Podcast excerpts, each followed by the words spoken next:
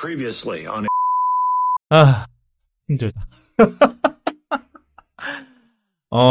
네, 이렇게 했는데 저희가 벌써 지금 팟캐스트 기준 지금 저희 녹음 시간이 지금 3시간 넘었거든요. 이제 큰 거 해야 됩니다. One more thing인가요? One more thing.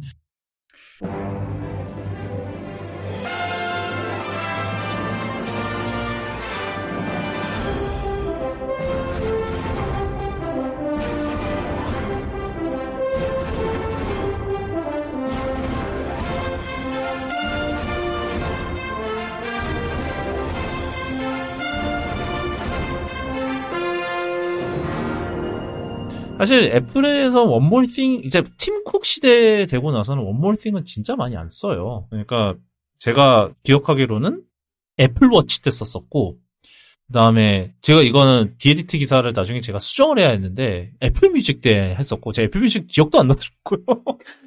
그때 한번 했었고, 그 다음에 아이폰 10 때 한번 했었거든요. 그리고 이번이 4번째예요. 팀쿡이 원몰띵을 외친 게. 근데 바로 보통 이제 애플이 이제는 팀쿡이 원몰띵을 외치면 되게 중요한 거거든요. 그래서 바로 나온 게 애플 비전 프로다.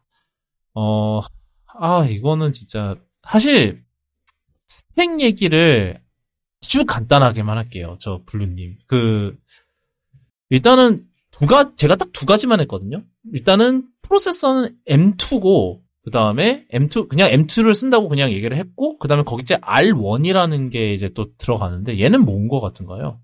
R1이라는 게 그냥 이미지 시그널 프로세서의 거대한 집합체 플러스, 이제, 그거를 저지연으로 프로세서까지 전달할 수 있는 시스템이라고 보는 게 제일 맞을 것 같아요. 그러니까 아까 전에 말씀드렸던 것처럼 이제 카메라 센서 자체는 RGB 데이터가 다 없는 베이어 패턴 센서이기 때문에 카메라 센서에서 이제 이게 실제로 디스플레이로 갈 때까지의 과정을 보면 이제 센서에서 데이터를 캡처하고, 그리고 뭐 애플이 넓은 다이내믹 레인지의 이미지를 눈으로 가져다 준다 이런 얘기 하는 거 보면 감도를 다르게 한다거나 하는 방식으로 두 장을 찍어서 두 장을 합성하거나 하는 과정을 수행할 수도 있을 것 같거든요. 우리가 일반적으로 아이폰으로 사진이나 영상을 찍을 때처럼. 그럼 이제 우리 눈까지 가려면 해야 되는 일이 카메라의 픽셀 데이터를 리모자이킹 하고, 그 다음에 리모자이킹 된 데이터, 이제 두 장 찍은 데이터를 이제 적절하게 서로 이제 밝은 부분, 어두운 부분 이렇게 잘라서 합성하고, 톤 매핑하고, 뭐 이런 여러 가지 컬러 스페이스 컨버전 수행하고 뭐 이런 여러 가지 과정들을 거쳐서 그거를 M2로 보내고, 그럼 M2가 배경 위에다가 정확한 3D상 공간의 위치를 인식해서 정확한 위치에 창을 그리고 그려지는 타임까지가 12ms. 그러니까 이게 90Hz, 디스플레이가 90Hz로 동작하는데, 90Hz의 한 프레임 타임 안에 방금 말씀드렸던 모든 일이 다 일어나야 되는 거죠. 그러니까 R1이 앞쪽에서 제가 말씀드렸던 뒤쪽에 이제 정확한 위치의 창을 UI 요소들을 띄우는 것 자체는 이제 소프트웨어가 해야 되는 일이기 때문에 그것까지 R1이 할 수는 없고, R1이 하는 거는 그 전에 제가 말씀드렸던 카메라에서 얻은 데이터를 리모자이킹하고, 그 다음에 두 장의 데이터를 합쳐가지고 높은 다이내믹 레인지의 이미지를 만들고 톤 매핑하고, 그걸 이제 눈으로 보일 수 있도록 이제 눈으로 보이는 최종 이제 이미지 형태로 만들어서 전달하는, 그거를 굉장히 짧게 해줘야 돼요. 그거를 짧게 해야 이제 그 위에다가 M2가 나머지 12ms 중에서 나머지 시간 동안 M2가 그 위에 그려서 걔를 디스플레이로 보낼 수 있는 거거든요. 그래서 이제 R1이 하는 역할이 제일 중요한 역할은 그거고, 아마 이게 애플이 갖다 준 수치를 가지고 계산을 해보니까, 디스플레이가 양쪽의 4K TV보다 이제 더 해상도가 높은, 4K TV보다 픽셀의 개수가 더 많은 디스플레이가 양쪽 눈에 하나씩 들어가 있다 이런 식으로 얘기를 했잖아요. 아마 카메라의 픽셀이 디스플레이 픽셀이랑 거의 1:1로 매칭되는 수준인 것 같아요. 애플이 갖다 준 수치로 계산을 해보면. 그래서 그런 카메라 데이터를 이제 M2가 이제 연산할 수 있는 시간을 확보해 줄 수 있도록 최대한 빠르게 갖다 주는 역할을 하는 게 R1이고, 뭐 그거 외에도 이제 그 앞에 있는, 방금 제가 말씀드린 거는 앞에 있는 메인 카메라 2개 얘기고, 그거 말고도 카메라가 10개가 더 있거든요. 이제 뭐 아이 트래킹이나 뭐 그런 센서 자체도 이제 이미지 시그널 프로세서 같은 거 처리를 다 해서 M2가 사용할 수 있는 형태로 넘겨주는 역할까지를 하는 게 R1이다. 이렇게 보면 되는데, 이제 제가 이제 애플 비전 프로가 아직은 이제 SDK에 가까운 물건이다, 라고 말씀드리는 이유 중에 하나가, 아마 애플 비전 프로가 완성형이 됐을 때는 요 M2 플러스 R1 이런 식으로 가는 게 아니라, 뭐. 단일 칩으로 가겠죠? V1 칩이라던가 뭐 이런 느낌으로 그 단일한 칩으로. 비전 칩. 예, 뭐 가게 될 것 같고요. 지금은 이제, 지금 상태에서 출시할 수 있는, 가장 최선의 그 컴퓨팅 칩, 예. M2 익스트림 상황이랑도 비슷한 것 같아요. 그러니까 이거를 사실 예. 비전 프로라는 이 하드웨어 자체가 가격이 있다가 얘기하겠지만 3,500불짜리 하드웨어 이거 한답시고 그 M2랑 뭐 또 이런 여기다가 여러 가지를 붙인 칩을 또 따로 만들자니 지금 상황이 여의치 않은 거죠. 그래서 예. 지금 선택할 수 있는 M2를 갖다 쓰고 M2가 처리할 수 없는 것들을 처리할 수 있는 칩을 만들어라 해서 만들어진 게 R1이라고 보는 게 맞죠.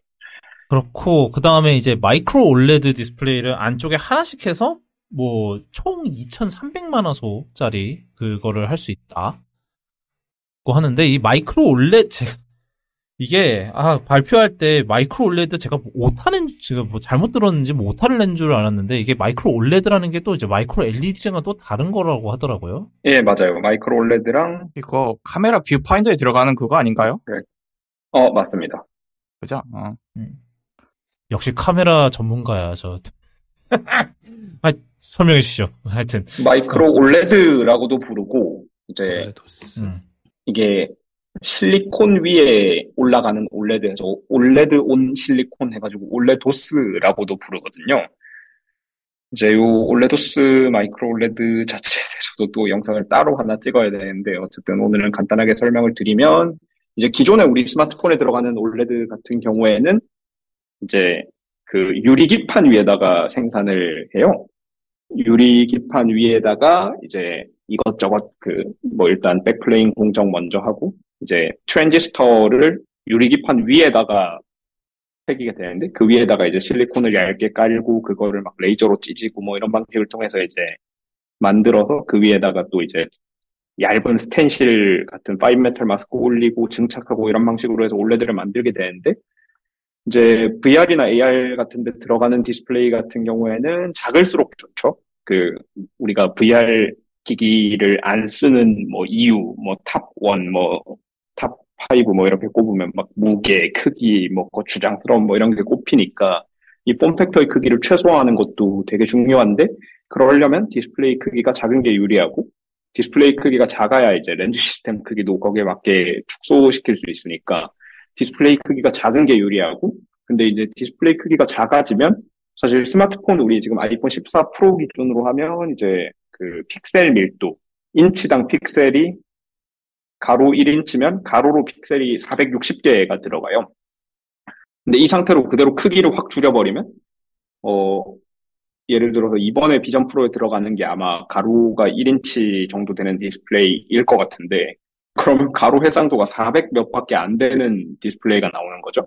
그런 디스플레이로 VR을 만들면 눈이 썩을 거고, 그래서 이제 당연히 그럴 수는 없는 거고, 그래서 PPI를 되게 높여야 돼요. 그 가로 1인치짜리 안에 엄청나게 많은 픽셀, 뭐 3,500개의 픽셀을 집어넣는 정도의 높은 픽셀 밀도를 만들어야 되는데, 문제는 이렇게 픽셀 밀도를 만들면 여러 가지 문제가 생겨요. 그러니까 이거를 유리기판 위에 만든다고 하면 이제 충분한 전자이동도라는 게 있는데, 뭐 너무 이제 따로 떨어진 얘기니까 그런 트랜지스터의 최소 크기나 뭐 이런 조건들이 만족이 안 돼가지고, 실리콘 위에다가 그런 회로를 파는 거는 되게 미세하게 팔 수 있잖아요. 뭐 3나노미터 공정 뭐 이런 식으로 얘기를 하는데, 뭐 물론 마이크로 올레드 만들 때는 3나노미터 뭐 이런 공정까지는 필요가 없고, 어쨌든 유리기판 위에 올릴 때보다 훨씬 더 미세하게 회로를 새길 수 있고, 그렇게 미세한 회로를 가지고도 올레드를 고동하기에 충분한 그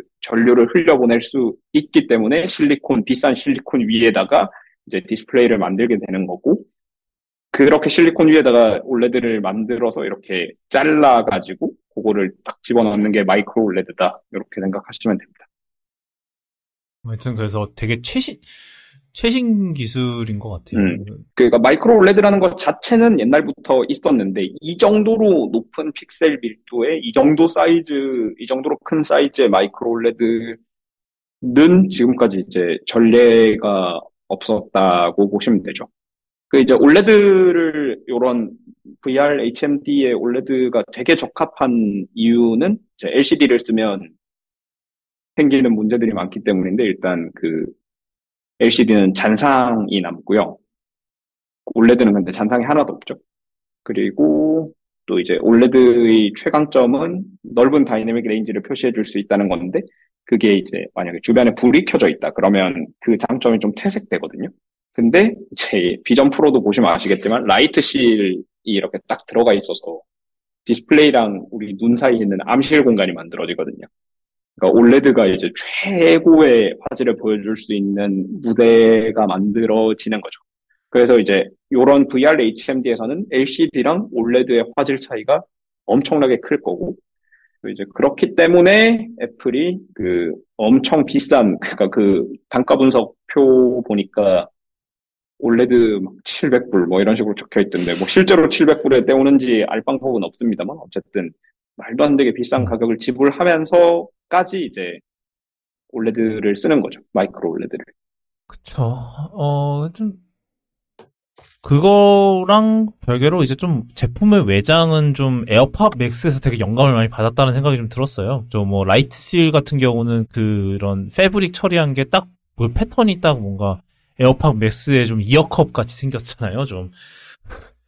그러고 뭐, 그런 이제 중간에 또 알루미늄 프레임으로 덧댄 것도 좀 에어팟 맥스랑 좀 닮았고 이랬는데. 디지털 크라운 들어있는 것도 에어팟 맥스랑. 네, 그렇죠. 그러고. 네. 그리고 옆에 버튼 하나 들어가 있는 것도 그렇고. 그래서 이걸로 뭘 돌릴 수 있느냐. 바로 이제, 비전 OS라는 OS를 돌립니다. 이거를 좀, 정님 이게 좀 비전 OS 자체의 좀 구조가 좀 궁금하거든요. 간단하게. 네. 이게 아직 뭐, 전부 다 공개된 건 아닌데, 새로운 운영 체제가 이제 뭐 iOS, iPadOS처럼 새로운 운영 체제가 만들어졌고, 이걸 아예 새로 만들었다는 것 자체도 되게 특이한 일이기는 해요. 이 앞에 설명해 주셨던 M2랑 R1 같은 하드웨어도 새로 만들었고, 이게 카메라도 많이 들어가고 처리해야 될 게 굉장히 많은 시스템이다 보니, 하드웨어도 새로 만들어야 되는데 운영체제도 새로 만들고 거기다가 그 소프트웨어까지 새로 다 만드는 상황이잖아요. 그러니까 사실 생각보다 만들 게 굉장히 많았던 과정이었을 텐데 비전 OS를 새로 만든 거고, 근데 아마도 iOS 기반으로 만들어진 것 같기는 해요. iOS에서 영향을 가장 많이, 네. 뭐 요즘 모든 애플 OS가 그렇듯이. 네, 대부분 다 네, iOS에서 영향을 많이 받는 것 같고, 그 다음에, 이제, 디자인 시스템도 보면, 이제 3D 기준으로 만들어져 있긴 한데, 이제, 뭐 공간 컴퓨팅이라고 불렀죠. 3D 환경을 아예 다 쓸 수 있는, 뭐, 아이패드나, 이미 아이폰이나 아이패드에서, 라이다에서 다 확인할 수 있었던, 뭐, 3D 객체들 확인하는 방법들, 뭐, 보여주는 방법들, 매핑하는 방법들, 뭐, 스테레오 카메라 가지고, 영상 찍는 방법들, 이런 것들이 사실 조각조각 있었던 기술들을 운영체제를 새로 만든 느낌이고, 근데 특이한 점은 이제 기존의 M1이나 아이폰이나 맥도 마찬가지지만 기존에 있는 AP들, CPU들은 리얼타임 OS 기반은 아니잖아요. 이게 그 실시간으로 막 엄청나게 많은 데이터들을 처리해야 되는 운영체제는 아니었는데, 이제 이 카메라랑 뭐 이런 쪽은 그게 조금만이라도 리얼타임에서 벗어나면 이 시각정보가 굉장히 민감하기 때문에 그게 바로 티가 나거든요. 멀미 나거나. 그래서 이것 때문에도 그쵸, 더 네.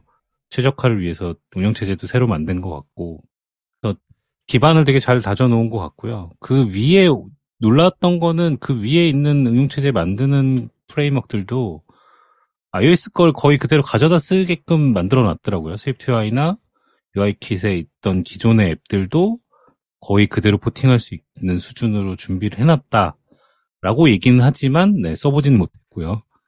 개발 엑스코드에서도 아직 이게 비전OS나 그 데모를 보여줬던 상태의 시뮬레이터들은 아직 해볼 수가 없는 상태고요. 네, 그 만들어 놓은 거는 iOS 기반으로 거의 옮겨 놓은 것 같아서 뭐 스토어킷이라든가 뭐 사파리라든가 뭐 기존에 있는 뭐 환경들 익숙한 환경들을 일단 새 그 공간 컴퓨팅 환경에다가 옮겨 놓을 수 있게끔 준비는 다 돼 있는 것 같고 SDK나 뭐 개발자 입장에서도 완전히 새로운 거는 거의 없거든요.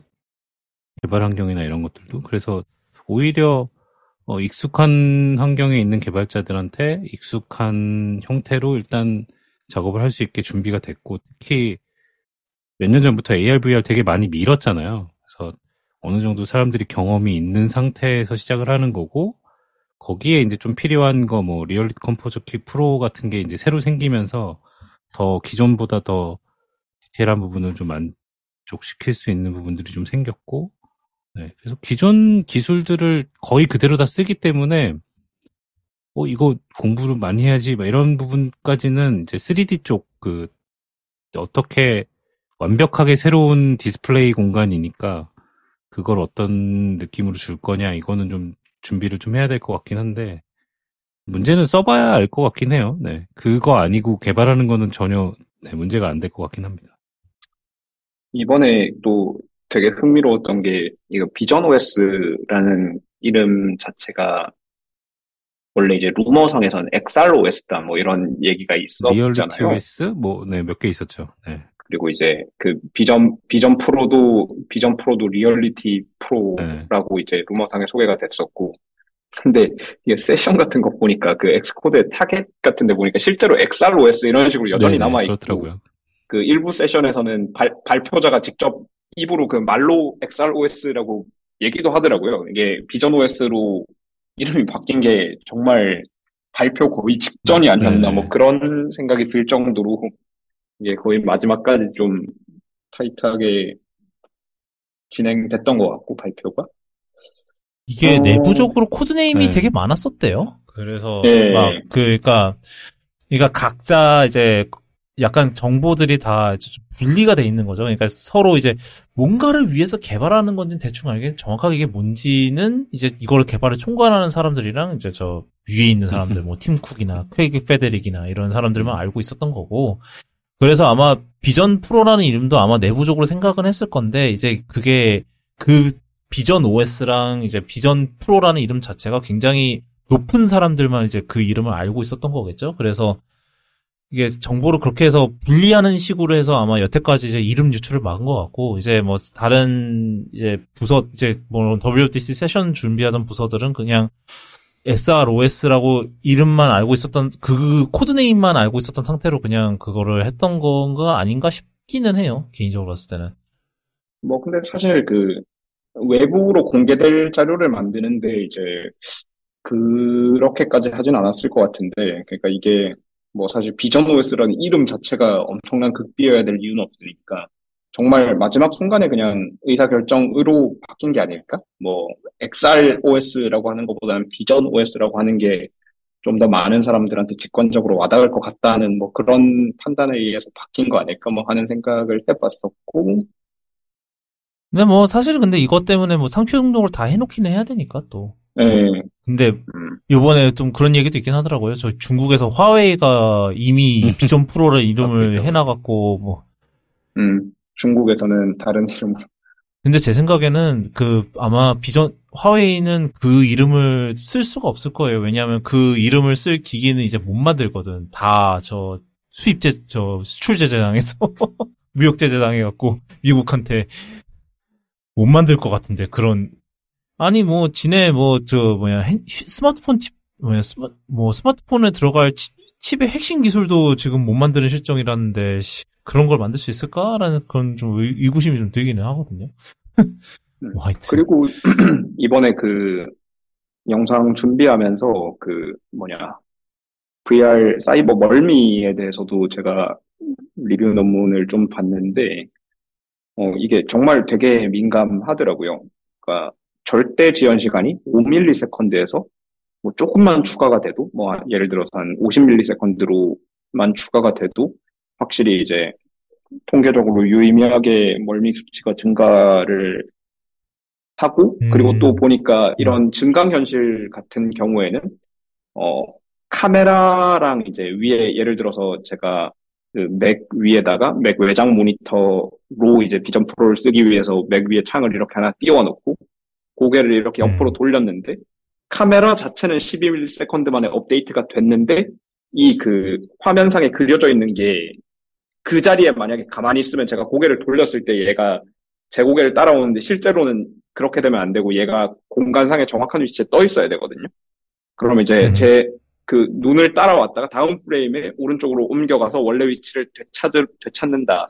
만약에 이렇게 지연이 생겨도 그것도 멀미 원인이 될 수 있다고 이제 연구 결과가 있더라고요. 그래서 이제 단순히 외부의 카메라를 그냥 눈에 띄우는 것뿐만 아니라 그 외부의 카메라를 M2에 전달을 해서 그 M2가 그 위치상으로 정확한 위치에 창을 그리고 나가는 것까지가 12ms니까 이게 참 그 정님이 말씀하셨던 것처럼 이제 OS 자체에서도 그 타임 크리티컬하게 일감을 배분하는 뭐 그런 식으로 최적화가 들어가지 않았을까 싶어요. 그게 되게 중요한 것 같아요. iOS도 사실 터치 이벤트가 굉장히 빠른 편이거든요. 다른 운영체제들에 비해서. 굉장히 빠른 편인데도 이거는 터치OS, 터치만 이벤트만 전달하는 게 아니라 시각 정보를 처리를 해야 되는 거라서 네, 굉장히 민감한 데이터들이고 사람이 그걸 빨리 눈치챈다는 게 되게 중요한 것 같아요. 근데 이걸 언제 써볼 수 있을까요? 근데 뭐 7월부터 그 개발자 키트가 나오고 이제 뭐 시뮬레이션 해볼 수도 있고 그거를 이제 개발자 키트를 이제 체험할 수 있는 랩이 이제 생긴다고 하거든요. 네, 물론 한국에는 없지만 예, 저도 안 그래도 그거 보고 미국 여행을 잡아야 그 앱을 하나 개발을 해서 그 일본을 한번 갔다 와야 되나 안 그래도 생각을 하고 있습니다. 아 맞다 일본에도 있죠. 일본에 있더라고요. 그게 근데 굉장히 제한될 것 같다는 얘기는 있어요. 뭐 개발 키트 같은 경우도 아마 그 옛날에 애플 실리콘 때 그 DTK 이때보다도 더 빡셀 것 같다.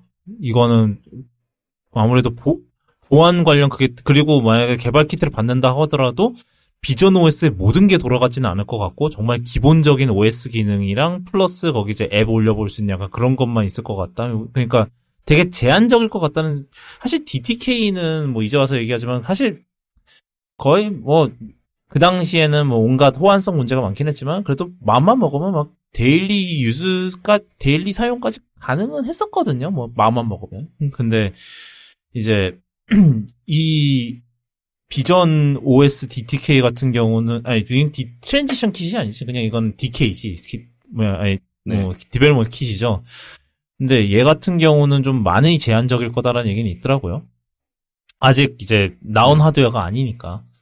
그것도 그렇고 사실 예 비전 OS 비전 프로 같은 이런 기기가 출시될 때까지 한참 남았잖아요 아직.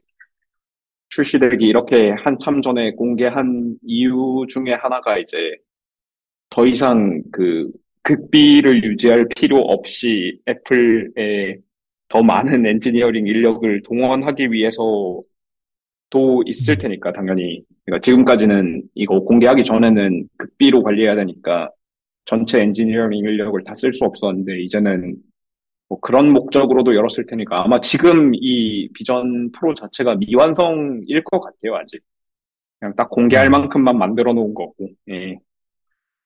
비전 OS 이 통해서 뭐 기본적으로 제공하는 앱들 중에서 좀 흥미로웠던 거는 저는 사실 좀 인상 깊다 싶었던 게 이제 영화를 볼 수 있는 그런 거 그러니까 그런 거 같은 경우도 무슨 배경을 원하는 대로 바꿀 수 있고 그다음 약간 이게 혼합 현실이죠. 뭐 이렇게 주변을 보다가도 그냥 배경이 이렇게 갑자기 배경이 싹 사라지면서 이제 그게 갑자기 이제 가상 현실로 바뀌는, 애플은 가상 현실이라는 단어 절대로 안 썼지만 그래서 막 비행기에서 막 영화 볼 수 있습니다. 이런 식으로 그게 얘기를 하더라고요. 그것도 되게 웃겼는데. 그리고 이제 뭐 그 외에 뭐 사진을 볼 수 있고, 이제 3D 카메라, 이제 애플 기기 최초로 3D 영상이랑 사진을 찍을 수 있다고 하고, 그래서 뭐 이제 그 3D 그거를 거기서 볼 수 있고, 이제 비전 프로에서 요번에 보니 얘기를 듣자니까 이제 요번에 애플 TV 플러스에서 이제 몬스터버스 드라마를 만드는데, 그러니까 이게 그 고질라랑 이제 킹콩 그거거든요. 이제 그 만들었던 거거든요.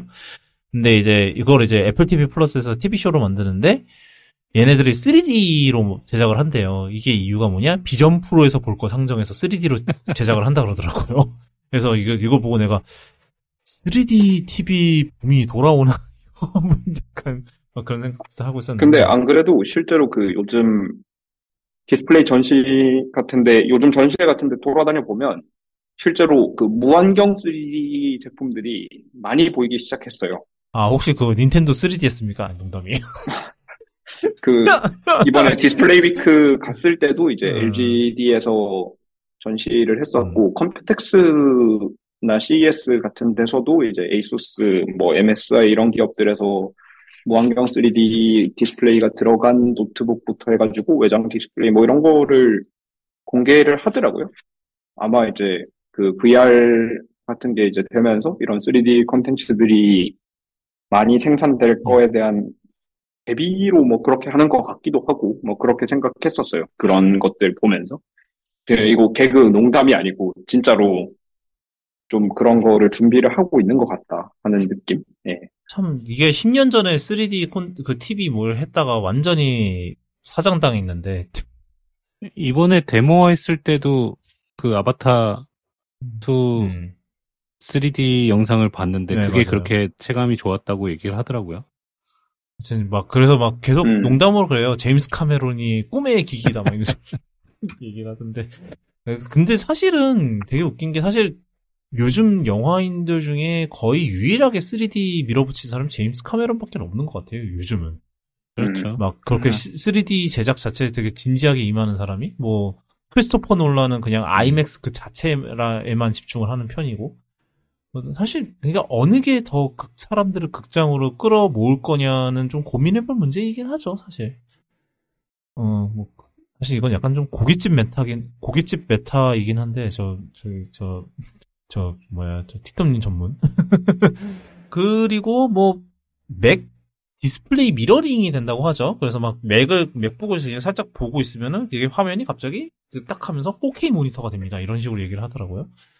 이거는 뭐 아무래도 좀 약간 그 사이드카 기술을 좀 운용을 한 것 같아요. 아이패드 이미 있는, 그 아이패드로 이제 그걸 할 수 있는 사이드카 기술을 좀 운용을 한 것 같고. 그리고 아까 얘기하신 대로 뭐 이제 거의 개발 환경 자체가 굉장히 그 유사하죠. 그 iOS나 뭐 이런 애들이랑. 그래서 개발하는, 그리고 뭐 아예 그렇게 얘기를 하더라고요. 이제 아이패드 OS 앱을 그대로 그냥 가져와서 거기다 띄울 수 있다고. 왜냐면 사실상 안에는 사실 M2 하드웨어 자체는 사실 뭐 똑같으니까 아이폰 뭐 그죠, iOS랑 아이패드OS 앱, 그 아이패드랑 아이폰을 기반으로 그 칩을 기반으로 해서 그냥 키운 거니까 사실은. 그래서 이게 사실은 어떻게 보면은 애플이 여태까지 그거 이제 애플 실리콘의 정점이죠, 어떻게 보면은. 이 모든 앱들이 그냥 거의 어떠한 변환 없이 그냥 돌아간다.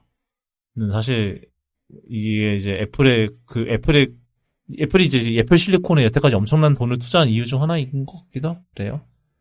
하고 싶은 방향이죠. 네. 네, 그렇죠. 네.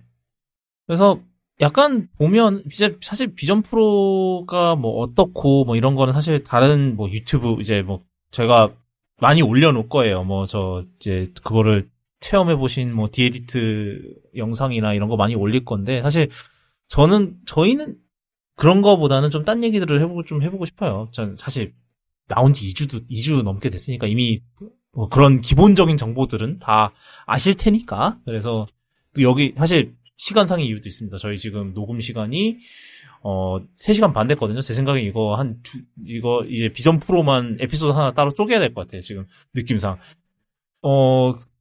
저희는 제가 몇 가지 논의 포인트들을 준비를 했었어요. 근데 이거는 제가 디에디트에 기고했던 글에도 썼던 부분이긴 한데, 약간 메타랑, 이제, 이런 VR, AR 이런 쪽을 또 강하게 미는 회사가 바로 메타죠. 그, 회사 이름도 바꿨잖아요, 걔네들은.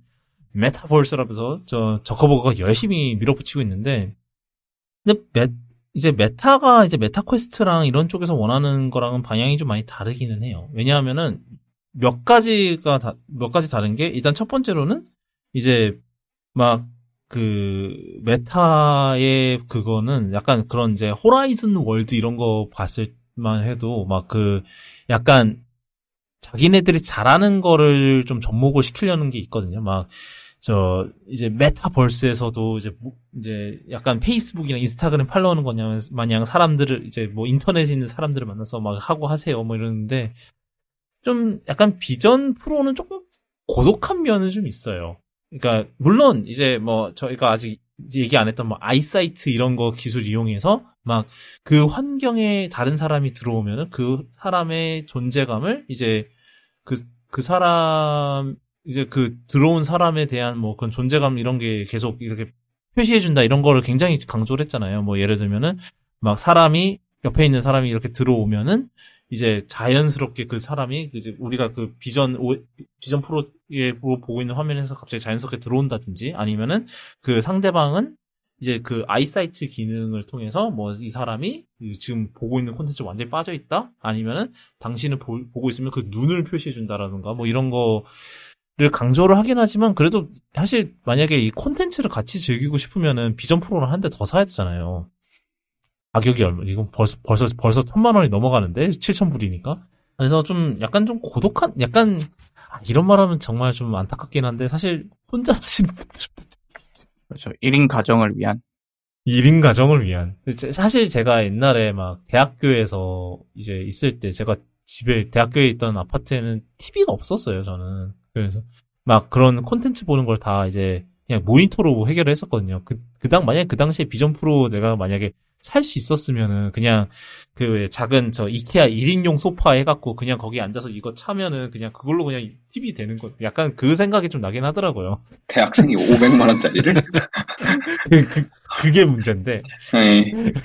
그게 문제인데, 하여튼 그래서 그런 면에서 많이 다르고, 그 다음에 메타 같은 경우는 메타 퀘스트를 약간, 의도는 안 한 것 같아요. 처음에 이제 메타 퀘스트, 이제 오큘러스를 인수해서 이제 퀘스트를 만들었을 때 의도는 하진 않았지만 이게 어쩌다 보니까 정신 차리고 보니까 게임 콘솔이 됐네? 그런데 확실히 애플은 그쪽을 별로 생각을 안 해요. 왜냐하면은 일단은 게임을 하려면은 정말 필수적인 게 결국은 컨트롤러거든요. 어떤 환경이든 컨트롤러는 있어야 돼요. 근데 비전 프로는 컨트롤러가 없죠. 다 손으로 하는데, 이게 물론 이제 그런 정말로 그냥 스크롤링이나 이렇게 찝어서 고르는 거나 이렇게 스크롤링 하는 거는 사실 손가락으로는 할 수 있는데, 사실 이걸 게임으로 이거를 이제 한다고 하면은 사실 어려워지거든요. 그래서 사실은 이게 컨트롤러가 없다는 것은 제 생각에는 게임은, 그러니까 비전 프로 전용 게임? 이런 거는 나오기가 어렵겠다라는 생각이 들었어요. 그래서 확실히 생산성의 무게를 두고 있고, 그래서 아까 제가 이제 이 비전 프로 개발을 총괄했던 이제 임원이 게임을 싫어한다 이런 얘기했을 때 이런 걸 보면 조금 물론 그 게임을 싫어한다 이런 말은 과장이었을 수도 있지만 사실 게임을 별로 생각을 안 한 건 맞는 것 같아요. 비전 프로를 개발할 적에. 그러니까 유일하게 게임을 언급한 게 그냥 듀얼센스 PS5 컨트롤을 연결해서 애플 아케이드 게임을 즐기세요 이거밖에 안 했잖아요. 아니면 차라리 그냥 진짜로 그냥 앱스토어에서 게임 스트리밍을 열어서 그냥 게임 패스를 여기서 하세요라고 하든지 이게 뭐 하는 짓인가 싶더라고요. 이게 예전부터 이제 꾸준히 비전 관련해서 나왔던 루머 같은 걸 정리해 보면 내부적으로도 사실 이게 왔다 갔다 했던 것 같아요. 그러니까 처음에는 오히려 로겔이, 제가 봤던 소식에서는 로겔이 이제 이게 독립형 헤드셋이 아니라 외부에 이제 강력한 하드웨어가 있고 하드웨어를 두고 이제 이거를 무선으로 지연 시간을 최대한 짧게 해가지고 그 처리를 하자라는 이제 주의로 갔고, 이제 조나단 아이브가 이제 요게 독립형으로 가야 된다라고 주장을 해가지고 이제 둘이서 예, 그 아이브 팀 쿡이 아이브 승 뭐 이런 식으로 했다는 그 얘기를 봤는데, 그러니까 이게 외부 독립형, 그러니까 제가 영상에서도 말씀을 드렸는데 지금 만약에 게임을 3D로 한다 그러면 이게 필요한 연산 성능이 되게 커지거든요. 그래서 이제 렌더링을 두 번 해야 되는 거예요. 그러니까 3D 게임을 그 애플이 이번에 소개한 것처럼 2D 화면으로 해서 이제 VR 공간, 그 AR 공간에 띄운다라고 하는 거는 그 게임 엔진 안에서는 그 뭐냐, 카메라 하나의 흥미롭대요. 시리가 갑자기 반응했네요. 예, 카메라 하나의 뷰포트를 가지고 렌더링을 하고 이제 그거 최종적으로 2D가 된 이미지를 이제 양눈에 보이게 이렇게 딱 그려주면 되는 거라서 3D 렌더링 자체는, 게임 3D 렌더링 자체는 한 번 일어나는 건데, 양눈 기준으로 렌더링을 그러니까 이게 완전 이머시브하게 게임을 렌더링을 하게 되려면 그 3D 공간 내에서 카메라를 두 개를 잡고 두 개에 대해서 독립적으로 렌더링을 해야 된단 말이에요. 그래서 이제 성능이 단순하게 따져도 2배 이상 드는 작업이 되는 거라서, 이게 처음에 로겔이 주장했던 것처럼 외부에 강력한 장비가 있고 이제 거기서 연산을 하는 식으로 하면 몰라도, 지금 이렇게 그 독립형 기기로 만들어서 배터리 로 돌아야 되는 기기고, 이제 뭐 이 안에 강력한 그 TDP가 일정 이상 되는, 막 눈이 뜨거워져서 터지거나 그러면 안 되니까 TDP가 일정 이상 되는 장비를 넣을 수도 30W라고 요런, 하더라고요. 네. 예, 이런 식으로 제한이 들어간 순간에는 어렵다고 봐야죠. 현실적으로 그런 게임이 안 되고, 그렇기 때문에 지금 애플이 이번에 그거를 메인으로 소개를 안 한 것 같아요. 그러니까 뭐 어차피 기술적으로 그 뭐지? 비트 세이버 뭐 그런 간단한 게임들 정도는 될 텐데 뭐 그거 보여줘봐야 새롭지도 않고, 그래서 일부러 이번에 그런 쪽을 좀 배제한 것 같아요. 지금 현실적으로 가능한 시나리오가 아니기 때문에. 그러니까 사실은 뭐 메타 퀘스트보다 사실 하드웨어가 훨씬 강력할 텐데 얘가. 근데 이제 아무래도 그 연산, 그 더 강력한 연산을 다른 거에 많이 쓰니까, 아무래도 메타 퀘스트보다는 처리할 연산, 뭐 이런 뭐 카메라 12개에서 들어오는 연산도 처리해야 되고 막 이러다 보니까 좀 그런 게 좀 있는 거긴 한 것 같아요. 뭐 근데 메타 퀘스트가 돌리는 게임들은 만약에 포팅을 못 한다 그러면 그 컨트롤러 때문에 포팅을 못 하는 거지, 성능 때문에 포팅을 못 할 거는 당연히 없을 거고. 어차피 그냥 그게 새롭지 않다는. 예. 그 말씀을 드린 거였어요. 그 어차피 성능 때문에 그게 안 되지는 않을 거고. 근데 이제 하프라이프 알릭스 같은 그런 게임들은 메타에서 하려면 PC에서 돌리고 걔를 이제 쏴서 해야 되거든요. 유선으로 하죠. 뭐 유선으로 하거나 무선으로 하거나 어쨌든 어떤 방식으로든 그 연산은 PC에서 하고 그거를 그 화면만 보여주는 역할을 하는 건데, 그러니까 그런 거는 M2에서 돌리기가 힘들다는 거죠. 그러니까 어차피 이제 그 이번에 그 비전 OS를 보면 그 2D로 창을 띄울 수도 있고, 3D 공간, 볼륨믹한 공간으로 창을 띄울 수도 있고, 아니면 이머시브하게 진짜 완전히 그 주변 세계를 싹 다 없애버리고, 예, 그 밖에서 봤을 때 눈이 보이는 게 아니라 이렇게 완전 얘가 몰입하고 있음이라고 하는 그 화면이 뜨는 이머시브한 환경으로 가는, 이런 세 가지 모드를 다 선택할 수 있는데, 개발자가 이머시브 모드를 선택하게 되면 그 다른 앱들은 화면에서 다 사라지고 그 앱만을 위한, 그러니까 일반 우리 맥OS로 치면 전체 화면 같은 상태가 되는 거라서, 이제 그 상태가 되면 거기에 이제 데디케이트하게 M2 연산 성능이 쫙 다 갈 거니까, 그 기존의 독립형 HMD에서 돌던 게 비전 프로에서 안 돌 그 성능 때문에 못 돌릴 이유는 없는데, 그거 말고 이제 그거보다 더 강력한 하프라이프 알릭스 같은 급의 게임을 어차피 M2가 성능이 더 좋다고 하나 그걸 돌릴 만큼 성능이 좋진 않다. 그래서 이제 그런 관점에서 뭐 비트세이버 보여줘봐야 신기하지 않잖아요. 기존에 이미 그 다 됐던 거고, 심지어 이제 메타퀘스트 그 가격이 얼마더라? 뭐 399? 299? 499예요 이거. 3가 499고 그 2가 399죠. 그래서 이제 399달러에서 돼도 되는 거를 똑같이 보여주는 거는 애플 입장에서는 썩 그 마케팅적으로 좋은 선택은 아니었을 것 같고, 그래서 일부러 이번에 되게 이거를 좀 많이 뺀 것 같아요. 게임에 대한 언급을. 메타를 따라한다는 그거는 별로 그러고 싶지는 않았겠죠. 그러니까 뭐 실제로 그 마크 저커버그가 그 비전 나오고 나서 이제 비전 프로에 대한 코멘트를 했는데, 뭐 따라한 것 같다는 얘기는 안 한 모양이더라고. 그냥 이제 자기가 원하는 비전은 아니다, 뭐 이런 식으로. 비전? 자신이 원하는 약간 메타버스에 대한 그런 건 아니다, 자기네랑 다르다, 뭐 이런 식으로 얘기를 언급을 했다는데, 그렇겠죠. 그 사실은 막 저 메타 같은 경우는 막 그런 가상의 세상에 빠져 있는 거를 원하잖아요. 그 메타버스, 메타의 메타버스는 뭐 호라이즌 월드라든지 아니면 그냥 결국 VR 게임이 그냥 VR이죠. 사실 그냥 가상 현실만 하는 거지. 뭐 물론 메타퀘스트 2가 밖에 카메라가 있어서 밖을 볼 수 있다고는 하지만 그냥 그건 흑백이니까요, 사실. 그래서 그건 진짜 뭐 어디에 부딪히지 말라고 그냥 해주는 거고 사실.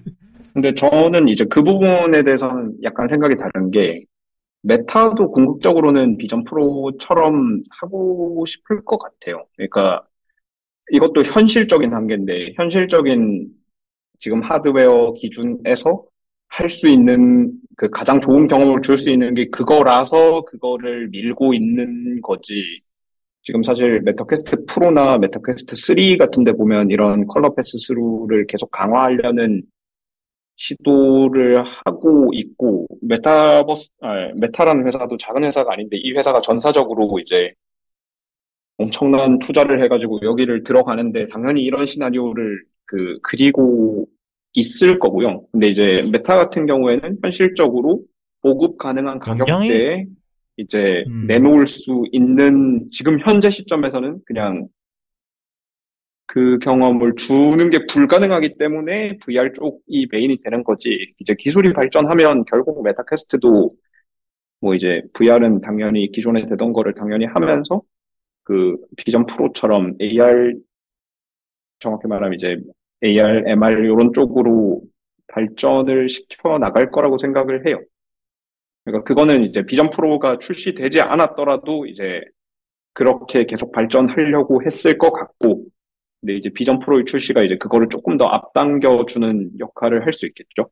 저는 근데 아직은 메타가 지금 비전 프로를 따라올 만한 뭐 개발할 역량이 있을지는 일단 1차적 문제고, 근데 이제 설사 이제 가능하다 하더라도 약간 애플같이 이렇게 팍 막 3,500달러짜리 3천 막 거의 500만 원 가까이 하는 이런 기기를 내놓을 수 있는 그건 없죠. 또 그 뭐라 그러니 배짱이라고 충성도? 그렇죠. 아니 뭐 그 문제, 그러니까 네. 그렇죠. 그러니까 그렇게 패기롭게 그렇게 내놓으면은 이제 사실 솔직히 말해서 메타퀘스트 프로도 1,500달러 내놨을 때도 결국 욕 먹고 끝났잖아요. 체급이 딸린다. 네. 체급이 딸리죠. 그래서 뭐 여러모로, 그러니까 일단은 뭐 브랜드, 그러니까 애플 같은 경우는 사실 뭐 3,500달러, 그러니까 제가 좀 이따 얘기하겠지만 사실 하드웨어 들어간 거 보면은 사실 그 정도 가격일 수 있겠다라는 생각은 들거든요.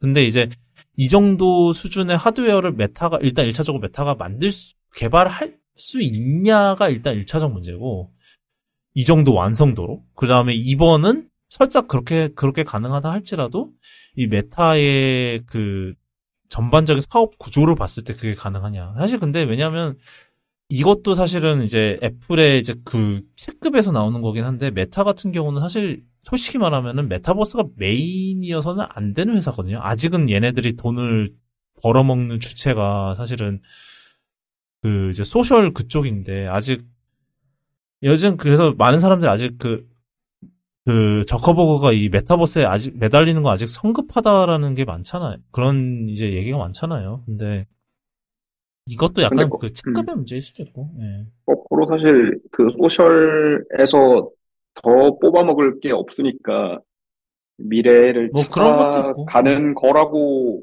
봐도 되죠. 뭐 페이스북, 뭐 메타라는 이름이 적절한지는 모르겠지만 페이스북이라는 이름을 버린 건 잘한 것 같고. 뭐 페이스북이 이제 망했으니까. 뭐 그러니까 약간 그거죠. 사실 그 여기서 이제 소셜 뭘 더 키우려고 하면 이제 무조건 이제 저 뭐만 하려는 순간 이제 단독점이니까. 아 이제서야 디스클레이머 했는데 제가 일하는 회사는 저 메타의 파트너 마케팅 파트너인데 이제 와서 까먹고 얘기하는데. 그 근데 디스클레이머 뭐 안 해도 될 것 같다는 생각이 들긴 하네요. 뭐 메타에 대해서 좋은 얘기를 하면 몰라도 늘. 뭐 그렇죠. 근데 모든 건 안전빵으로 가야 됩니다. 뭐 하여튼 그래서 저는 근데 좀 그런 생각이 좀 일단 뭐 물론 이제 메타가 이제 궁극적으로는 그쪽으로 가겠지만 일단 현재로서는 할 수 있는 게 그것밖에 없다 보니까 약간 일단 표면적으로 보이는 거는 약간 그런 거잖아요. 그래서 이게 체급의 문제일 수도 있고 메타와 비교했을 때. 그래서 사실 이게 사실 처음에 애플이 이거를 개발하고 있다 그랬을 때 사실은 저는 좀 이게 괜히 메타 따라하기로 보이는 게 아닐까라는 생각이 좀 들었는데 일단은 뚜껑을 열고 보니까 일단은 확실히 아니고 그거는 뭐 메타를 따라하기는커녕 그냥 메타 싸대기 날리고 그냥 김치 싸대기 날리고 그냥 가더라고요. 뭐 하여튼 밟아버리고 가던데 뭐 하여튼 그런 것도 있었고 그 다음에 좀 근데 그래서 이제 아까 하던 얘기를 다시 얘기하면 이제 하드웨어 자체를 보고 봤을 때 이제 그 가격대가 사실 이해는 돼요. 왜냐하면 일단은 뭐 누가 예측하기로는 단가만 $1,500를 얘기를 하더라고요. 단가 부품 단가만 따져서 $1,500라는데 그러면은 뭐 저 단가만 해도 메타퀘스트 프로 한 대 값이잖아요. 근데 그러니까 뭐 $3,500가 이해는 안 되는 건 아닌데 근데 이제 아직 제가 좀 물음표인 거는 그 가격에 그러니까 하드웨어가 이제 그 정도 가격이 될 만한 하드웨어 있다라는 거는 일단 이건 첫 번째 문제고 두 번째 문제는 그만큼의 경험을 제공할 것인가의 문제가 전 있다고 생각을 하거든요. 아직 저는 그러니까 물론 그 비행기 안에서 막 100인치짜리 그러니까 영화관 혼자 있는 것 같은 영화 경험 좋죠. 근데 그거 하자고 500만 원 불태우는 건 좀 아닌 거다 사실은.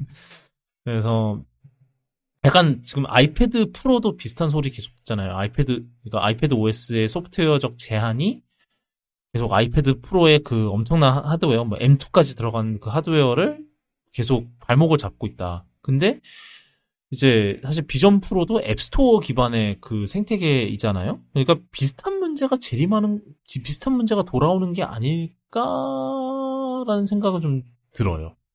좀. 제 생각에는 당연히 지금 첫 번째 세대에서는 당연히 그 콘텐츠가 말도 안 되게 부족할 거고요.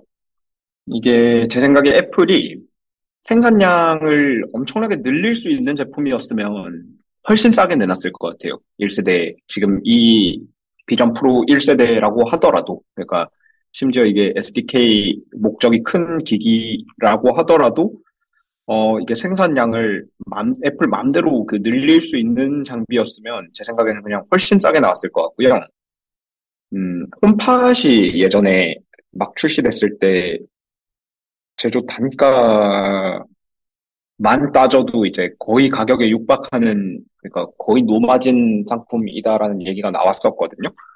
제 생각에는 애플이 이거를 충분히 많이 생산할 수 있는 제품이었으면 거의 그 정도로 마진을 깎아가지고 한 2,000불 정도까지는 내려서 내놓지 않았을까 싶은데, 일단은 생산량에 문제가 있어요. 아까 말씀드렸던 올레도스 아니면 마이크로 올레드라고 부르는 그거가 지금 당장은 사실 땅콩항공님이 말씀해주셨던 것처럼 원래는 이제 카메라 뷰파인더 같은데 집어넣으려고 깔짝깔짝 만드는 그런 제품이었는데 그렇죠. 1인치 고작해야 한 200만원에서 300만원 하던 거를. 예, 그러니까 이게 크기가 커질수록 이제 반도체 아시겠지만 크기가 커질수록 실리콘 웨이퍼 한 장에서 뽑아낼 수 있는 그 개수도 줄고, 거기다 비전 프로 안에는 이게 두 장 들어가야 되고, 거기다 애플이 요구하는 이게 PPI 같은 게 기존에 하던 것보다 훨씬 높고, 그래서 애초에 이거를 만들 수 있는 생산 공장 자체가 캐파시티가 너무 작아서 거기에 병목이 걸려서 비전 프로를 못 만들어요. 제 생각에는 이 가격에 출시를 해도 없어서 못 살 거예요. 그러니까 어차피 많이 못 팔 거 굳이 이제 노마진 상품으로 만들 이유 없고, 일단 대량으로 팔아서 이제 보급시킬 수 있는 형태의 물건이 아니다 보니까 1세대 제품은. 근데 이제 요렇게 해가지고 이제 1세대에는 그 허들을 높여서 그냥 일반 사용자들이 구매하는 거를 오히려 차단을 하고 정말 필요한 개발사들이나 이런 데서는 당연히 다 사겠죠, 요거를. 이제 그런 식으로 해가지고 컨텐츠를 준비시키는 시간을, 그러니까 뭐 지금은 사실 유튜브 같은 거 찍을 때도 VR로 아무도 안 찍어서 올리잖아요. 이거 있는 사이에서 이제 뭐 아까 말씀하셨던 것처럼 애플 TV 플러스 새로운 거 찍을 때 3D로 쫙 다 촬영을 하고, 뭐 유튜브 같은 데서도 이제 일부 영상들 VR로 올라올 거고, 뭐 앱도 그 사이 기간에 될 거고. 사실 아직까지 1세대도 출시하려면 6개월 넘게 남았는데, 7개월, 8개월, 뭐 심하면 9개월 뭐 이렇게도 남았을 텐데, 그 1세대는 어차피 되게 제한된 정말 개발자, 콘텐츠 제작자 이런 사람들한테 주로 돌아갈 거고, 이제 그래서 1세대에선 사실 콘텐츠 부족을 걱정할 필요는 없다고 생각하고, 어차피 일반 유저가 살 게 아니니까. 그래서 이제 제 생각에는 질문을 이제 8개월 뒤에 1세대가 출시되고, 뭐 거기서부터 또 1년이나 1년 반 뒤에 2세대가 출시됐을 때, 그때는 아마 지금 사실 단가 제일 많이 차지하는 게 이 올레도스인데, 디스플레이. 예, 이게 업체들이 지금 주저하고 있거든요. 그러니까 디스플레이 제작 업체 입장에서는 리스크가 크잖아요. 원래 같으면 리스크 큰 거를 만들었더니 안 사면 또. 예, 그러니까 리스크 큰 거 만들었더니 뭐 VR 시장이 망해가지고 이거 아무도 살 그거 없고 하면 공장 짓는 돈을 그대로 날리는 거거든요. 거기다가 옛날에는 디스플레이, 보통 디스플레이 기판 만들 땐 유리 기판 위에다 만드니까 전부 다 자기 인하우스로 다 처리가 되는데, 이제 올레도스는 실리콘 웨이퍼 위에 올려야 돼서 백플레인 공정을 자기네들이 못 한단 말이에요. 백플레인 공정을 파운드리 업체에 맡겨야 돼요. 소니는 이제 CMOS 카메라 이미지 센서 만들고 하면서 자사 팹을 갖고 있으니까 이제 그거 이용해서 만드는 거고, LG 디스플레이 같은 업체 입장에서는 자사에서 안 되니까 그걸 하이닉스 같은 외부 업체랑 협업해서 만들어야 되거든요. 근데 이제 뭐 예를 들어서 디스플레이 업체가 우리 이만큼 만들 거야 해서 걔네들한테 미리 주문해 놨는데 그만큼 수량 위에서 발주 안 내려오면 거기도 위약금 줘야 될 거고, 단순히 이제 시설 투자하고 그거 하는 거를 되게 이제 조심스러울 수밖에 없죠, 그쪽 디스플레이 생산 업체 입장에서는. 이제 근데 애플이 이제 이렇게 확실히 해가지고 우리가 이렇게 할 거고 이제 이런 식으로 해서 우리가 얼마 생산할 거다라는 개런티를 주고 할 수 있으면 가격은 빠르게 떨어질 거예요. 그래서 이제 9개월 뒤에 1세대 제품이 출시가 되고, 거기서부터 1년이나 1년 반 뒤에 2세대 제품이 출시가 될 때는 원가가 지금 이제 1,500이라 그러면 그거의 절반까지 줄일 수 있을까? 그러니까 뭐 디스플레이만으로 절반까지는 줄일 수 없을 텐데, 이제 다른 부분들도 어느 정도는 절감이 될 거니까요. M2, R1 이렇게 나눠져 있는 거를 단일칩으로 만들어서 하면 이제 생산 단가가 거기서도 줄어들 소요가 있고, 뭐 AI 기술 같은 거 적극적으로 이용해서 뭐 이제 메인 패스스루 시켜주는 카메라 제외하고 이제 옆쪽에 있는 카메라들을 뭐 개수를 줄인다든지 뭐 그런 방식으로 여러 가지 원가 절감 시도가 있을 수 있고, 그래서 그렇게 가면 아마 2세대가 출시될 때는 비슷한 경험을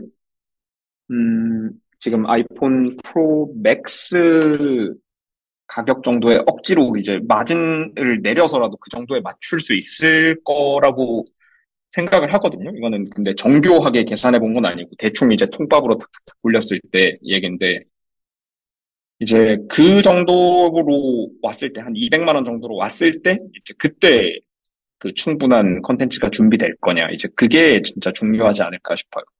그러니까 500만 원에 경험할 수 있는 경험, 요거보다는 이제 200만 원이라고 치고, 예, 1년 반 정도의 2년 정도의 준비 기간이 있다고 치고, 2년, 그리고 이제 가격은 200만 원 정도로 봤을 때, 이제 그 충분한 그 200만 원의 가치를 하는 그 환경이 구축돼 있을 것인가, 이게 정말 중요할 것 같아요. 그러니까 사실은 그쵸. 저도 사실 이게 얘는 사실 기술 실증에 더 가깝다고 생각을 하거든요. 저는 비전 프로 같은 경우는 이게 그러니까 일단 가능하고 우리의 이제 대충 우리가 어느 방향으로 가고 싶다라는 걸 보여주는 거죠, 사실은. 근데 이제 앞으로 얼마만큼 낮출 수 있느냐가 관건인 것 같아요. 제 생각에, 결국은. 저는 과감하게, 물론 이제 애플이니까 좀, 만약에 이게 정말 우리의 미래다 이러면 이제 진짜로 마진 조화를 포기해서라도 움직이겠죠? 어떻게. 예, 마진을 영원히 포기하는 건 당연히 아니고, 그 시장을 확대하는 그 초창기 제품에 대해서 마진을 포기하겠죠. 근데 충분히 이제 그렇게 하면 저는 2세대 제품 출시될 때, 비전 프로를 떼고 이제 나오는 그 일반 모델 같은 경우에는 200만 원으로 그러니까 지금 수준, 비전 프로 수준의 경험을 200만 원? 충분히 가능할 것 같아요. 근데 이제 제가 루머에서 나오는 거는 사실 이제 정말로 얘네들이 원하는 거는 약간 아예 안경으로 만드는 거다라는 얘기가 있잖아요. 예. 이것도, 진짜 저는 그게 더 끌릴 것 같기는 해요. 이런 헤드셋보다는? 저도 당연히 이제 그렇게 생각을 하는데, 기술적으로 근시일 내는 거의 불가능하지 않을까? 예. 그러니까, 아마 그래서 애플도 이런 VR HMD로 결국 제품을 공개한 것 같고, 애플이 하고 싶은 건 어쨌든 실제 그 눈에 보이는 세상 위에다가 뭘 올리는 그 경험을 주고 싶은 건데, 그 경험을 이제 안경 형태 폼팩터에서는 충분히 만족스러운 수준으로 줄 수가 없다가 돼가지고, 그게 아마 줄 수가 없다는 게 근 3에서 5년 내로는 그런 거 못할 것 같다 인 것 같아요. 3에서 5년 뒤로 이제 더 먼 미래에는 언젠가는 당연히 가능해지는 날이 오겠지만, 그렇다고 3에서 5년 동안, 그러면 이제 3에서 5년 뒤에 이제 그런 기술이 무르익을 때까지 기다릴 거냐, 아니면 지금 VR HMD 형태로 공개를 해서 시장을 선점할 거냐 해서 이제 VR HMD로 AR을 구현하는 걸로 간 게 아닐까요? 저는 근데 이게 역설적으로 보면은 약간 그런 거 생각도 좀 들어요. 애플이 여태까지 다양한 기술들을 만들어 왔잖아요. 근데 이제 약간 얘가 그 기술들의 엔드게임인 것 같은 약간 그런 생각은 들거든요. 왜냐하면 예를 들면은 일단은 당연히 약간 이게 AR 키트가 있고 그거부터 시작이었고, 그 다음에 요번에 또 강조를 많이 했던 게 공간 음향을 굉장히 강조를 많이 했었고, 그 다음에 도트 프로젝터 기술도 그렇고, 이제 원래는 이제 페이스 아이디에 쓰던 기술인데 이거를 역이용해서, 물론 이제 카메라도 있지만 그걸로 또 통해서도 아마 제 생각에 할 것 같아요. 이제 컨트롤하는 것도 그걸로 할 것 같고, 그 다음에 사이드카, 아까 얘기한 대로 사이드카 기술도 그렇고, 하여튼 이런 여러 가지 애플이 막 다양한 플랫폼들을 위해서 여러 가지 기술들을 개발을 했는데, 이 모든 기술의 약간 총 집합체인 것 같아요, 좀 비전 프로가. 그래서 그런 면에서도 되게 약간 이게 진짜로 애플이 엔드게임일까? 약간 그런 생각도 좀 들었고. 저는 거꾸로일 수도 있겠다고 생각이 드는 게, 아까 전에 고도구님이 디자인 얘기하시면서 에어팟 맥스의 디자인에, 지금도 뒤집어 쓰고 있는데 어쨌든 에어팟 맥스의 디자인에 영감을 받았다라고 생각을 했는데, 저는 거꾸로 비전 프로 내부에서 디자인이 되고 있고, 요 디자인 언어를 빌려서 에어팟 맥스가 나왔지 않을까라는 생각도 해보거든요. 그러니까 이게 비전 프로가 그러니까 애플 경영진이 AR을 보고 막 미쳐버렸다 이런 얘기를 진짜 되게 오래전부터 들었어요. 그때부터 그, 이제 쿡이 맨날 인터뷰할 때마다 AR이 미래죠 이런 식으로 계속 얘기하긴 했었죠. 언프를 계속 하긴 했었죠. 예. 그러니까 사실 이제 비전 프로 개발 이력 역사를 생각해 봤을 때 여기 정님도 보니까 그 코멘트로 7년 정도 얘기해 주셨던데 제 생각에는 그거 개발 과정에서 나온 게 이제 그 실제 플랫폼들로 이식된 게 아닐까 사실은. 그러니까 사실 아이폰 같은 경우도 이제 후 1담으로 보면 아이패드 개발을 하다가 아이폰이 그러니까 실제 이제 제품 출시된 타임라인은 아이폰, 아이패드지만 내부 개발 타임라인은 아이패드, 아이폰이었다고 하거든요. 그래서 이제 얘도 약간 그런 특히 이제 공간 음향이나 이런 거는 제 생각에는 이 기술 개발에 가까웠지 않을까라는 생각을 해요. 근데 요즘 애플의 그런 걸로 봤을 때, 약간 기업 문화로 봤을 때, 이런 초비밀 프로젝트의 기술이 개발이 돼서 그거가 밖으로 새어나오는 게 가능한가 싶기는 한데,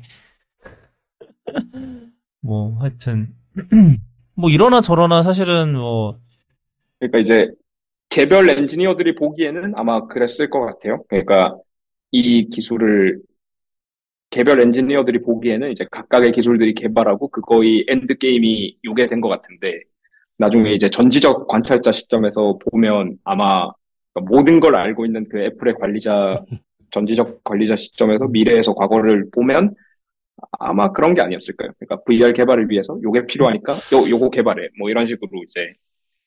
아, 그렇죠. 근데 네, 뭐. 시작은 그게 아니었을까. 뭐 사실 처음에 그거가 어찌했건 사실 제 생각에는 그래요. 그게 사실은 최종장, 물론 이게 뭐, 저도 그 생각인 것 같기는 해요. 그러니까, 물론 이제 비전 프로를 위해서 이제 뭐 준비했던 기술이기는, 뭐, 누군가가 그렇게 계획을 했긴 했겠지만, 제가 그러니까 저희 둘이 얘기하는 게 거의 비슷한 얘기인 것 같아요. 저희가 둘 다 졸려서 지금 슬슬.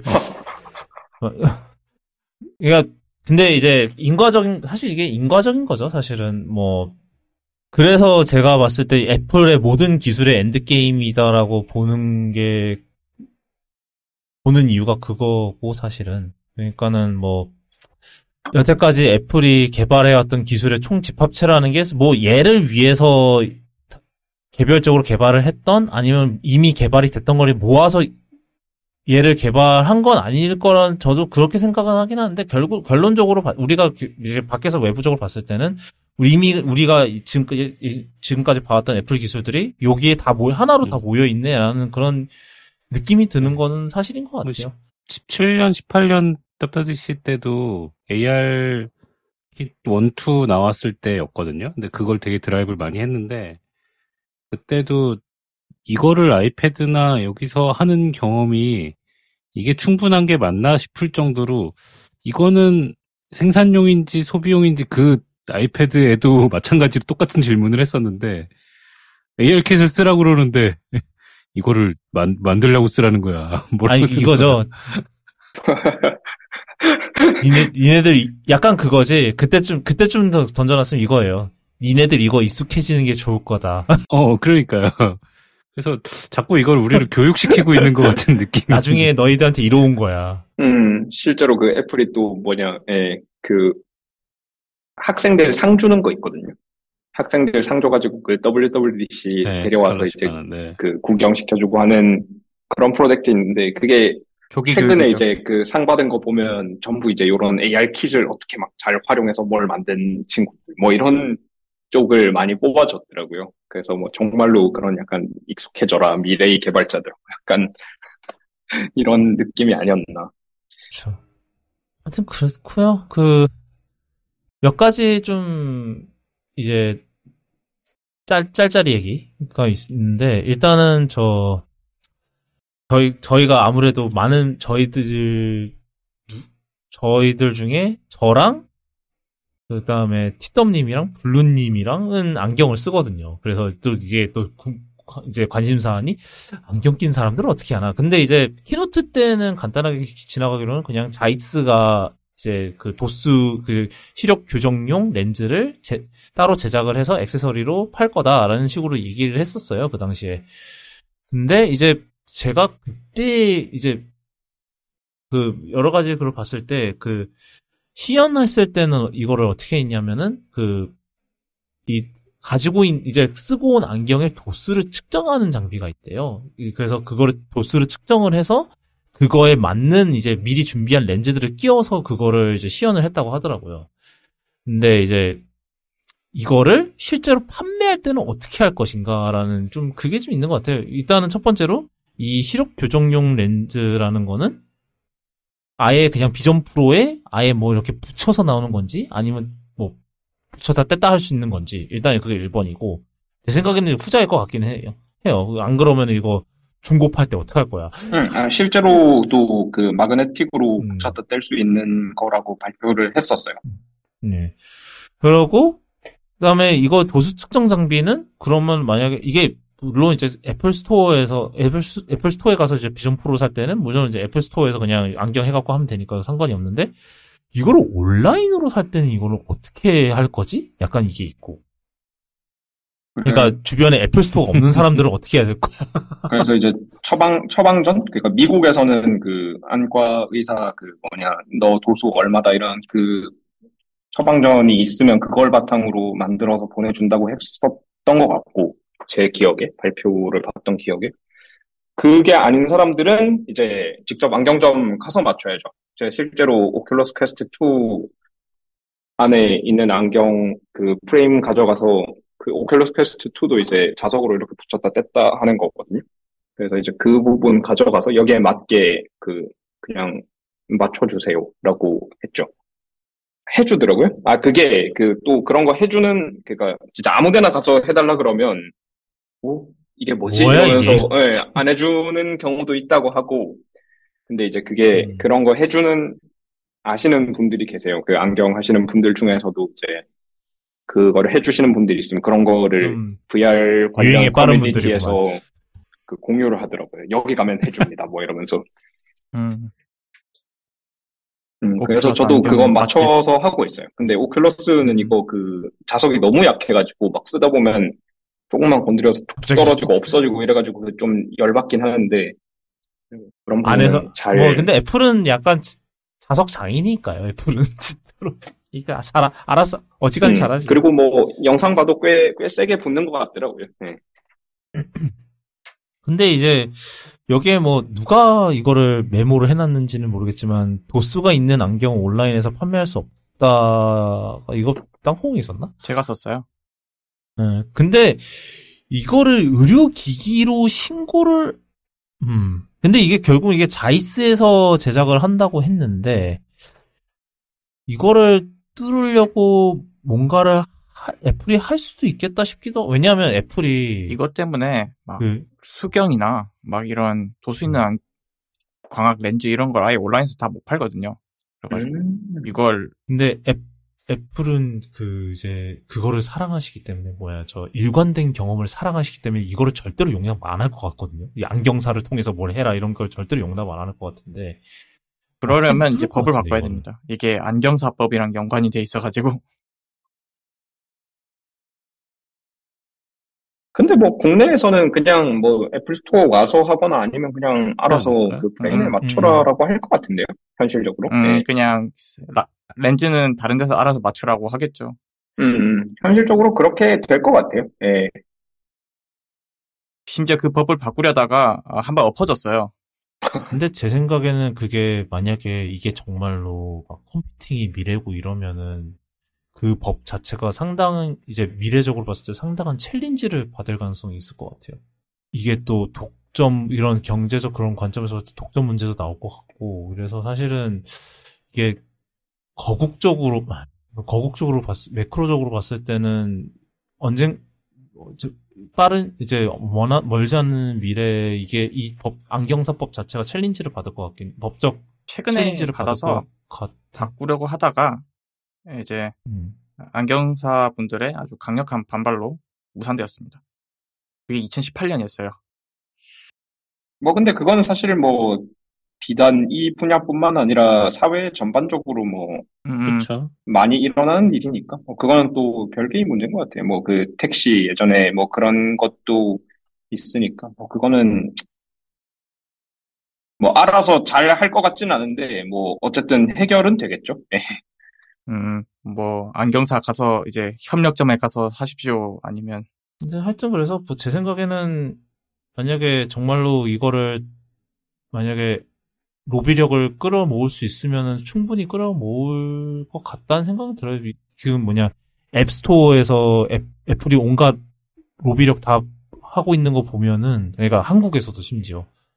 그러니까는 뭐 하려면 마음만 먹으면은 충분히 할 수 있는 애들이라서 제 생각에는 이거는 근시일 내에 뭔가 법적으로 챌린지를 당하고 바뀔 것 같은 기분은 들어요. 뭐 왜냐하면은 그게 아무래도 이게 이런 거 관련해서 이제 수요가 폭발적으로 증가할 가능성이 굉장히 높기 때문에 아니면은 뭐 이제 그런 렌즈 깎는 법을 배우셔야겠죠.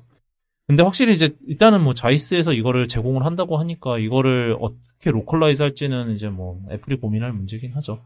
저는 그냥 만약에 이런 거를 쓰게 될 때가 되면서 그냥 시력 규정술을 받는 게 더 빠르지 않을까라는 생각이 듭니다. 그런 생각이 들어요. 그리고 이게 어디서 루머로 들은 얘기인데 이 자이스 이런 렌즈 어태치먼트 자체가 비싸대요. 이것만 해도 500불이라는 얘기를 들었어요. 몇백 불짜리라고 들었던 것 같아요. 제가 제 안경 렌즈 자체가 자이스인데 이것도 싸진 않거든요. 한 3, 40만 원 해요. 얘만 해도. 근데 이제 걔 같은 경우는 이제 VR 그걸 이제 그 가까운 거리에서 디스플레이 쏘는 것까지 해서 그걸 감안해서 제작을 해야 되니까 아마 비구면 렌즈 이런 게 많이 들어갈 거고 그러면 더 그런 일반 안경보다 더 비쌀 거예요. 걔가. 그래서 그 가격 자체가 일단 그런 걸 생각해 봤을 때 이해가 안 되는 가격은 아니에요. 그러니까 차라리 진짜로 시력 교정술을 받는 게 더 쌀 수도 있어요. 장기적으로. 만약에 이런 거를 이제 앞으로도 막 많이 하고 다닐 거다. 많이 쓸 거면 렌즈를 깎을 게 아니라 각막을 깎아라. 그렇죠. 왜냐하면 뭐 새로 나오는 거 새로 살 때마다 이거 렌즈 맞출 거 아니야. 그러면 그게 벌써 얼마야.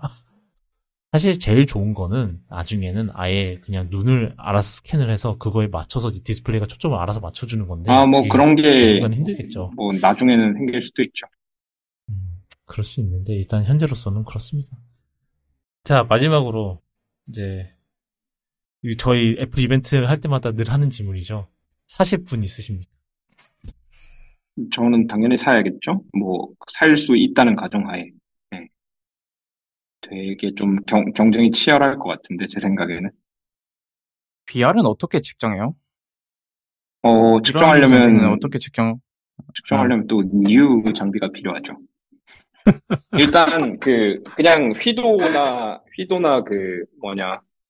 명암비 이런 거는 그냥 다른 디스플레이 측정하는 것처럼 그 접촉식으로는 제대로 측정이 안 될 거고 저는 어차피 비접촉식으로 측정할 수 있는 장비가 있으니까 그런 거는 그냥 그렇게 측정하면 되는데 말고 이제 전반적으로 이제 막 왜곡이 얼마나 심하냐 뭐 가장자리로 갈수록 어두워지는 현상 같은 게 있느냐 뭐 이런 거는 하려면 이제 그 전용으로 만들어진 렌즈가 있거든요. 그러니까 빛을 방출하는 예를 들어서 뭐 80도로 방출하는 빛들을 다 끌어모아가지고 그거를 이미지 센서로 던져주는 렌즈가 있는데 그런 렌즈를 사야 되는 거죠. 그런 렌즈가 붙어있는 측정 장비를 사야 되는 거죠. 500만 원짜리 리뷰하는데 5천만 원 써야 되는 거 아닙니까? 5천만 원이면 싸게 산 것 같은데.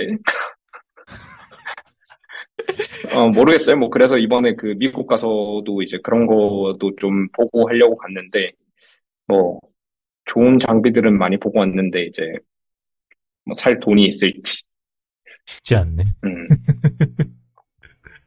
그거 나중에 나오면 그거는 장비 진짜 한번 구경하러 오시죠. 저희 지난번에 저 청첩장 모임 드린다고 이제 모였을 때 그때 스튜디오 구경을 갔었거든요. 저희는 미놀타 장비 구경했죠. 네. 때도 만만찮았는데 다른 분들은 40분 없으시네. 저는 못 삽니다. 그러게 이게 사고 싶긴 하는 마음은 있는데 못 산다는 마음이 확실한 것 같아요. 현실적으로는. 이거는 엄두가 안 납니다. 예. 약간 그 AR 앱으로 그런 거를 만들고 싶기는 한데. 뭐요? 비전 프로 시뮬레이터 이런 겁니까? 디스플레이 스펙이랑 측정치를 제가 다 집어넣어 놓고 그거를 기반으로 해서 실제로 눈앞에 보여주는 거죠. 그러니까 예를 들어서 내가 지금 쓰는 모니터랑 지금 내가 새로 사고 싶은 모니터를 이제 눈앞에 두고 비교를 해서 보여줄 수 있는 그런 거를 하고 싶은데 그 생각을 해보니까 비전 프로가 있는 사람이 굳이 이제 또 막 새로운 모니터를 사고 싶어 할까라는 그런 근본적인 생각이 들어서 뭐 근데 일단 그거를 기본적으로라도 좀 빨리 구현을 해가지고 개발자 킷을 볼 기회가 있으면 한번 트라이 해보려고 시도는 해보려고요. 그런 것들을 제일 막 간단하게라도 만들어서. 블루님 이 비전 프로를 디스플레이 장비라고 생각하세요? 아니면 그냥 맥북 프로처럼 아주 새로운 컴퓨터라고 생각하세요? 저는 사실 디스플레이 장비로 생각을 하는데 그러니까 평면 디스플레이를 이제 결과적으로 대체할 수 있는 그런 장비라고 생각을 하거든요. 당연히 이제 안에 컴퓨터가 들어있으니까 컴퓨터도 맞는데 그러니까 얘가 기존에 똑같이 M2가 들어가 있는 M2 맥북 에어랑 어떤 차별화된 경험을 줄 수 있느냐라고 하면 그거는 그냥 시각적인 경험인 것 같아서 비전 프로는 저는 디스플레이 장비로서 이제 의미가 크지 않을까라고 보고 있습니다. 이게 맥북이나 이런 거를 대체할 만큼 생산성 있는 장비로 봐야 되나? 이 부분은 좀 고민스럽긴 하더라고요. 제 생각에도 헤드마운트라는 그 플랫폼이 유지되는 한에는 맥북을 이제 완전히 대체하는 장비가 되기는 어려울 것 같고, 네, 진짜 강력한 맥북이 옆에 있으면 그 맥북과 같이 이제 연동해서 동작하면서 VR 환경에서 뭔가 이제 좀 더 직관적인 유저 인터페이스나 이런 걸로 생산성을 높일 수 있는 장비가 될 수는 있을지 몰라도, 그러니까 이 단일한 비전 프로 장비 자체가 이제 모든 컴퓨터를 다 대체할 거다. 그거는 잘 모르겠어요. 이 비전 프로라는 게 장기적으로 모든 평면 디스플레이를 대체할 거다라는 거는 머릿속에 그려지는 미래인데, 뭐 그게 된다 안 된다를 떠나서 그려지긴 하는데 이게 모든 컴퓨터를 대체할 거다? 그거는 그려지지가 않네요. 네, 일단은 애플은 그 엔드게임인 것 같기는 한데 뭐 일단은 계속해서 컴퓨터라는 걸 계속 강조를 하잖아요. 뭐 스페셜 뭐 공간 컴퓨팅이다 이런 식으로 강조를 하면서 계속 이제 그거를 강조를 하고 있는데 근데 사실 뭐 아이폰을 대체한다 뭐 그런 거는 뭐 그럴 수 있을 것 같아요. 그러니까 뭐 아이폰이 처음 나왔을 때 이제 아이패드가 처음 나왔을 때 아이패드였나? 그 비유가 뭐 트럭이랑 그 뭐 스포츠카 비유가 아이패드였어요. 아이패드. 아, 그런 느낌으로 그냥 가지 않을까요? 이번에도. 어차피 그 고성능을 요구하는 그거는 근데 이제 그런 세상이 되더라도 미래에는 뭐 평면 디스플레이 정도는 이제 정말 그 희망적인 그 패스 안에서 평면 디스플레이는 대부분 축출할 수 있는 뭐 그런 장비는 될 수 있을 것 같아요. 아, 지금 사무실인데 퇴근하고 씻고 캐나다 그랑프리 볼 수 있겠는데? 내일 출근해야 되는데 그냥 캐나다 그랑프리 지금 워밍업? 뭐지? 하이퍼업 하고 있는데 벌써 방송이 시작했어. 네. 사실 정님이랑 메신저로 얘기하면서 이번에는 얼마나 길게 할까요? 제가 3시간 아래로는 컷 해볼게요. 3시간? 네. 4시간이면? 이미 저 비전 프로 하기도 전에 이미 3시간 돌파했고요. 그만큼, 네, 많았습니다, 이거. 그러게요. 제 생각에는 이거 진짜로 2편으로 나눠서 나갈 것 같아요. 이거 2편으로 잘라야 돼요. 저도 영상, WWDC나 이런 애플 영상 정리할 때 항상 1편으로 갔는데, 이번에는 각이 절대 안 나와서 2편으로 갔죠. 네. 근데 그 이후로 계속 후속으로 만드셔야겠네요. 한 3편, 4편 만드시는 거 아니에요? 아, 뭐 근데 이제 그 다음에 나가야 될 이제 뭐 마이크로 올레드 뭐 이런 거는 비전 프로에만 국한된 내용은 아니니까 좀 더 일반적인 영상이 될 것 같고. 근데 그 생각해보면 그 HDR 사진? 뭐 그것까지 WWDC 관련이라고 하면 총 3편이 되긴 하겠네요, 결국. HDR 보다 보니까 비전 프로랑 관련이 있어서 HDR이 뷰에도 들어간 게 같아요. 이게 네. 그걸 디스플레이 해야 되는데 그거를 스위프트웨어랑 UIKit에서 개발을 해야 되니 거기에다 HR 뷰를 들어가는 것도 같이 들어간 것 같아요. 이제 슬슬 마무리 짓도록 하겠습니다. 오늘 길었네요. 쿠더캐스트는 아시다시피 애플 팟캐스트, 팟빵, 네이버 오디오 클립, 그리고 유튜브에서 들으실 수 있고요. 제가 그 사과의 말씀을 드려야 되는데 그 애플 팟캐스트의 뭐 호스팅 문제로 3편이 안 올라가고 있다가 제가 그거로 녹음 전날 어제 발견해서 급하게 수정을 해서 세 편을 이제 한꺼번에 올리는 대참사를 일으켰는데 지금 죄송스럽고요. 이거를 이제 알았네, 이 문제를. 아, 뭐 이게 호스팅을 좀 그 호스팅 가격을 좀 좀 절약을 해보려고 호스팅을 딴 데로 바꿨다가 네 대참사를 일으켰습니다. 참 그거 몇 푼 안 하는 건데 이게 뭐 하는 짓이야. 하여튼 그렇고. 오늘 다뤘던 내용, 쿠도쿤.me/캐스트/ 글쎄요, 이게 192랑 193이 될 것 같은데, 뭐 하여튼 알아서 들어오셔서 들어주시고요. 와, 내 음성이 1.4GB야. 신난다. 저희, 저희가 컬러 스케일 영상 다 정리해놓고, 디에디트, 쪽 영상도 정리해놓고 제가 디에디트 기본 글까지 다 싹 다 올릴 테니까 제 궁금하신 거 뭐 좀 궁금하신 거 있다 싶으시면 네, 들어오셔서 보시면 좋을 것 같고요. 저희는 오늘 여기까지고요. 저희는 뭐 지금까지 들으신 들으신 청취자분들과 청취자분들 가족들 그리고 청취자분 소중한 분들까지 네 요즘 많이 덥습니다. 오늘도 폭염주의보 났다고 하더라고요. 지금. 저희, 얼마나 더우면 저희 와이프 분께서 결국 에어컨을 윤활을 해주셨습니다. 그 윤활해주셨을 때 온도가 28.9도인가? 29.5도인가? 그래서 하여튼 그랬는데, 네. 살 것 같아요. 뭐 하여튼, 좀, 이 더운 날씨에 또 시원하게 계시고, 그리고 오늘 녹음 참가해주신 김정님께 다시 한번 또 감사하다는 말씀 드립니다. 그래서 오늘은 저희는 다음 이 시간에 또 돌아오도록 하겠습니다. 고맙습니다.